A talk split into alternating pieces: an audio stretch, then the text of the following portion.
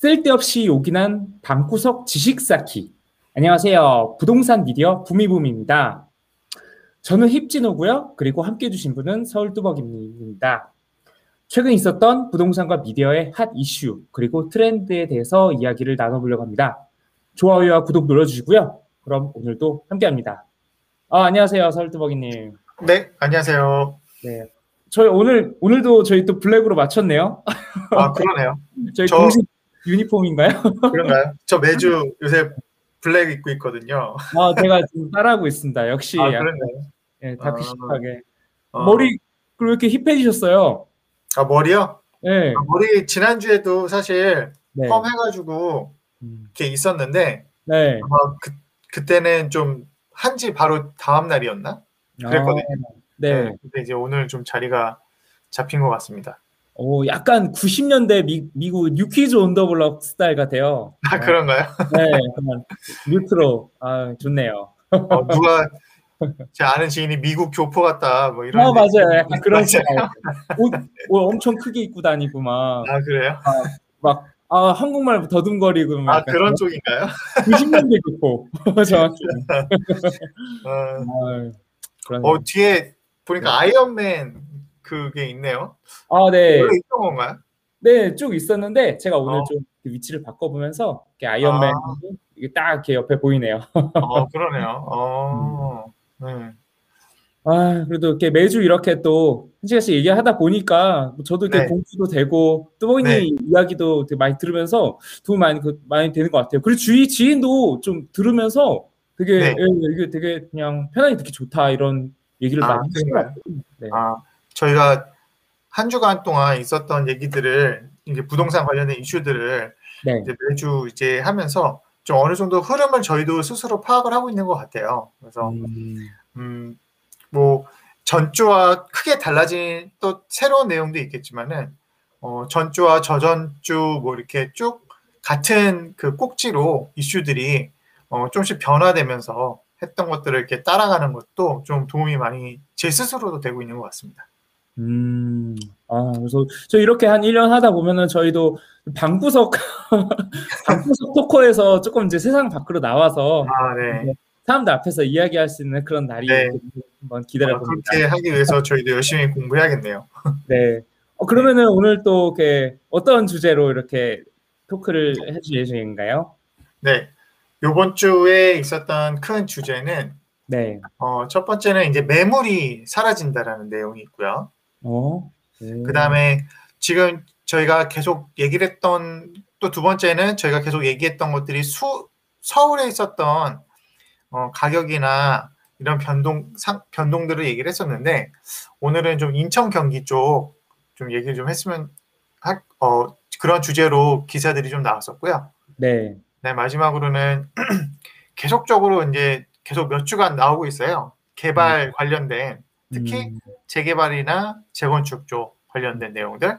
그래서 요번 주에도 이제 어, 지난주에 언급되지 않았던 음, 어, 재개발 재건축 또 그리고 리모델링 단지들이 있길래 어, 그것도 좀 어, 네. 소개시켜주는 시간이 네. 될것 같습니다. 아, 오늘도 재밌는 시간이 이어지도록겠네요. 그리고 마지막에 저희가 또 준비한 특집이 있다면서요? 아, 네. 어, 아무래도 저희도 뭐 아직 배우는 입장이고 어, 그런데 저희도 주, 주로 어, 즐겨 듣는 또는 즐겨 읽는 그런 저자들이나 어, 블로거들이나 아니면 유튜버 분들이 계시거든요. 음, 어, 힙진호님하고 저랑 어, 각각 어떤 분들을 좋아하는지를 서로 한번 얘기 좀 해보, 해봤으면 좋겠습니다. 네. 방구석 토커들이 터는 부동산 전문가들에 대한 네, 이야기. 야, 이것도 이제 기대가 되겠네요. 네, 네. 네. 그럼 첫 번째 시간 아까 말씀 주신 이제 주택 어, 공급이 줄어들고 있다라는 부분에 대해서 먼저 시작해 보면 좋을 것 같아요. 네. 어, 잠시, 네. 일단 그 6월 달이 부동산에서는 굉장히 중요한 달인 거 아시죠? 어, 왜일까요? 그 6월이 바로 네. 재산세의 기준일이 되는 시점이거든요. 네. 그래서 보면은 어 5월 말까지 무조건 등기를 해야 된다. 그러면서 어 얼마를 더 깎아줄 수 있으니 6월 전에 등기를 하자라는 그런 급매물들이 4, 월 달에 많이 나와요. 음. 그 이유가 6월 1일이 되면 음. 그 6월 1일 시, 시, 이후 시점에 물건을 가지고 있는 사람이 재산세를 내게끔 되어 있거든요. 음. 근데 아시다시피 요번에 재산세가 공시지가가 엄청 올라가면서 재산세가 네. 많아졌고 음. 그다음에 뭐 2주택자, 3주택자 같은 경우는 또는 이제 1주택자 중에서도 공시지가가 노- 높은 어, 분들은 종합부동산세를 내게 되거든요. 음. 그래서 그런 이유 때문에 어, 6월이 좀 중요한 달이고요. 그다음에 음. 특히 21년도의 6월은 또 뭐가 있냐면 음. 양도세 중과가 돼요. 음. 그래서 10에서 20%그 중과세가 되기 때문에 그 중과세를 피하기 위해서 어, 음. 6월 전에 만약 매물을 이제 없앨 자- 자기 매물을 이제 내놓는다고 한다면 6월 네. 전에 어, 등기를 하려고 하는 그런 움직임들이 많이 있었습니다. 그리고 먼저 그 부동산 보다 보니까 이제 이제 6월 1일이 임박했잖아요. 거의 네. 한 3월에서 5월에 걸쳐 가지고 네. 5월 30일까지 거래 가능 매물 이런 게 되게 많더라고요. 그것도 다 네, 네. 정부에서겠죠. 네, 맞습니다. 그래서 뭐 그런 다주택자들이나 이런 분들은 사실 양도세가 재산세보다 사실 양도세가 굉장히 큰 이슈거든요. 음. 그래서 양도세를 1, 2억, 예를 들면 뭐 1, 2억을 더 내야 된다. 음. 그러면 물건의 값, 값을 뭐 몇 천만 원이라도 깎아서라도 어, 이거를 빨리 지금 처분하려고 하는 그런 매물들이 있는 거죠. 음. 그러면은 이제 5월 전으로 등기를 치려고 막 선등기 치는 그런 케이스도 있고 최근에 네. 좀 부동산이 많이 좀, 좀 정신 없으셨겠네요. 마지막 마지막 이제 약간 뭐랄까 마지막 창고 네. 창고 사실- 대방출. 네. 네, 사실 그런 이제 움직임은 한 4월까지가 마지막이었고 늦어도 5월 초까지가 아마 그런 매물들이 있었던 것 같고요. 이제 5월 중순이 지나면서 그런 매물들은 이제 소진이 돼서 지금 요새 요번 주에 이제 많이 나왔던 이제 뉴스는 어, 매물들이 줄어들었다. 음. 4월부터 5월 달에 매물 감소가 두드러졌다. 이런 얘기들이 많이 나오고요. 음. 특히 요번에 그 압구정이나 아니면 여의도 같은 곳은 지금 토지 거래 허가 구역으로 그 제한되었잖아요. 네. 그래서 그런 곳 같은 경우는 다른 지역보다 더 많이 매물이 감소하는 그런 모습을 보이고 있고요. 어, 사실 이게 그 가격에 굉장히 큰 영향을 미치죠. 공, 음. 공급이 단순히 신축의 공급뿐만 아니라 어, 기존에 있었던 구주택들의 어, 기존 그 소유자들이 매물로 내놓으면서 그 또한도 공급으로 봐야 되는데 그런 공급이 이제 점점 줄어든다라는 얘기고요. 어, 그 저희 저희가 저희도 그 언급을 했었던 것 같아요. 6월 달부터는 매물이 감소하고 이 매물이 감소하는 것은 어, 가격의 상승의 요인이 될 수 있을 것이다. 음. 라는 얘기를 했었고요. 음. 그래서 뭐 예를 지금 여기 기사에 나와 있던 거 보면은 압구정이나 특히 네. 강남 쪽은 네. 전년 대비에서 비해서도 굉장히 많이 매물이 감소를 했는데 음. 어, 압구정 같은 경우는 1년 전보다 음. 아, 압구정 아파트는 1년 전보다 67%나 급감을 했다고 하고요. 17%. 네, 압구정이 또 속해 속해 있는 강남구 같은 경우도 음. 한40% 정도가 40%대 음. 작년보다 음. 어, 매물이 아 56%군요. 56% 정도 매물이 전년도 대비 감소를 했다고 합니다. 그러니까 음. 점점 더 전달보다도 감소를 하고 있고 작년 동기 대비보다도 훨씬 더 많은 감소가 지금 이루어지고 있습니다. 그 소리는 즉 실제로 팔 매, 그 물건이 없는 게 아니라 6월 2, 1일 이후로는 팔지 않겠다라는 이제 의지의 표시라고 볼 수 있겠네요. 네.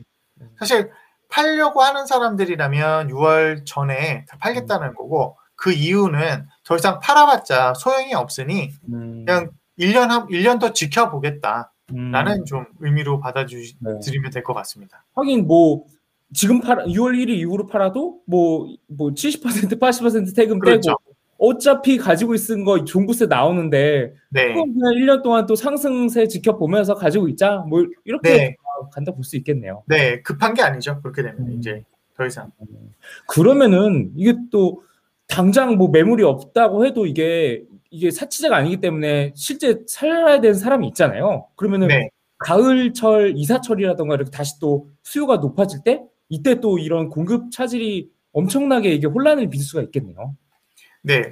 사실 이제 요거는 매매 사이드에서의 그 공급이 이제 줄어드는 부분이고 어, 이 매매로 들어가서 본인이 이제 직접 거주를 하면 살 거주 거주하면서 살기 위해서 어, 매수를 하기도 하지만 어, 실제 들어가서 사는 것에 대해서 실소유에 대한 지표는 전세의 수급이 더 중요하거든요. 음, 근데 지금 전세도 지금 굉장히 시가 말라가고 있습니다.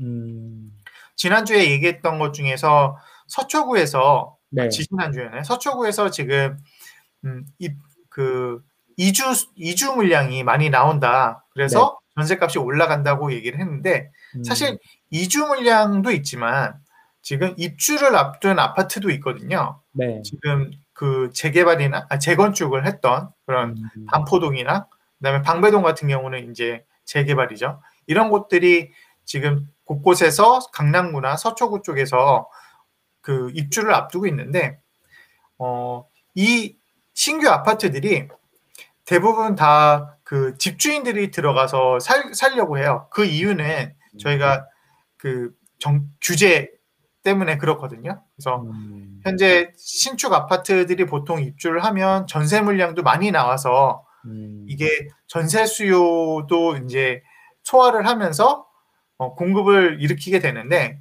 지금 신축 아파트들이 들어서게 되면은 전세 수, 전세 물량이 그렇게 많이 나오지 않고 있습니다. 그래서 그런 부분에 또 있고 그 다음에 저번에 얘기했듯이 반포에 있는 재건축 아파트 단지 3천 세대 등등이 어, 이주를 앞두고 있기 때문에 음, 지금 요 입주 물량이 미- 입주 시기임에도 불구하고 어, 전세가 전세가 올라가고 있습니다. 그래서 지금 매매도 물량이 없고 그다음에 전세도 물량이 없어서 음, 어, 당연히 가격도 올라가고요. 더 큰 문제는 실제로 거주해야 될 실수요자들이 갈 데가 없어졌다라는 음. 겁니다. 이게 단순히 가- 네, 전세도 없고 기존 그 구축의 공급도 없고 신축은 네. 어떤가요? 신축 공급 같은 경우는요? 이제 신축 공급 같은 경우는 아까 얘기했듯이 강남권에 한 6천여 세대가 들어서게 네. 되는데 음, 사실 이거 말고 더 앞으로도 계속 늘어나 계속 그 입주 물량이 있어야 되는데 서울에는 사실 지금 예정되어 있는 입주 물량이 그렇게 많지 않습니다. 음, 더더군다나 내년에는 더욱더 음. 이 입주 물량이 줄어드는 음. 거고요. 네. 그러면은 이건 민간 사이드 쪽에서 입주 물량이라고 한다면 그럼 음. 공공 쪽에서의 입주 물량은 어땠느냐? 어떠, 어떻게 되고 있느냐? 지금 공공 쪽에서 신축으로 공급을 하는 입주 물량이 어, 어, 서울에 227개밖에 되지 않는다고 합니다. 257이면은 이거 뭐 한 3인 4인 가구도 1000명도 안 되는 그렇죠. 네. 네요. 네. 그것도 심지어 우리가 뭐 그 살고 싶어 하는 아파트나 이런 곳이 아니라 네. 뭐그 다세대나 다가구 빌라, 빌라. 예. 네, 그다음에 호텔을 개조해 가지고 음, 이제 하는 곳인데 사실상 이런 다세대 다가구 빌라 호텔 개조 이런 것들은 그 이렇게 개조를 해서 내놓는다는 이유는 즉 수요가 원래부터 없었거든요. 네. 없었던 자리에서 이걸 좀 개선을 해서 내놓은 거기 때문에 이게 음. 227개라 한들 과연 원하는 수, 원하는 공급의 물, 물건들은 아니다라고 볼 수 있죠. 음.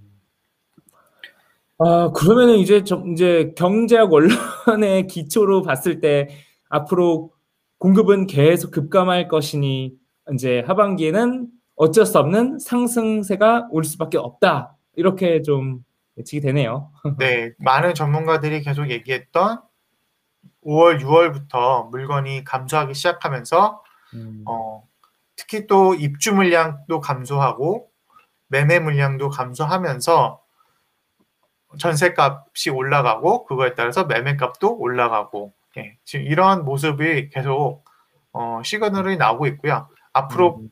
지금 뭐 조금씩 서울 집값이 올라가고 있다고 하는데 이제 이게 또 어느 순간 크게 이제 오르는 또 모습이 음. 보여지지 않을까 좀 음. 우려가 되고 있습니다.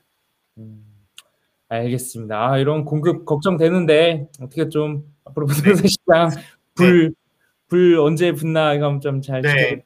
아마 아마 이게 그 6월 전에 물건이 좀 더 나왔어 나왔고 한다면은 좀 어느 정도 해소를 할 수 있었을 텐데 사실상 예상한 것보다 6월 전에 나온 물건이 많지 않았거든요. 음, 그 이유가 이제 다세 다 가구 아그 다주택자 네. 분들이 이거를 이제 세금을 내면서 판 게 아니라 음, 어, 많은 분들이 좀 증여를 하는 방식으로 아, 예, 했다고 해요. 그래서 음, 특히 요번에 30대, 20대 그 음. 증여를 받은 그 게 굉장히 많은 숫자가 늘어났다고 하, 고요 그다음에 음. 증여해주는 사람들도 예전에는 6, 70대가 많다고 한다면 지금은 요 올해 같은 경우는 60대 그리고 50대 비, 중, 부모들이 증여하는 비중이 더 많이 올라갔다고 합니다.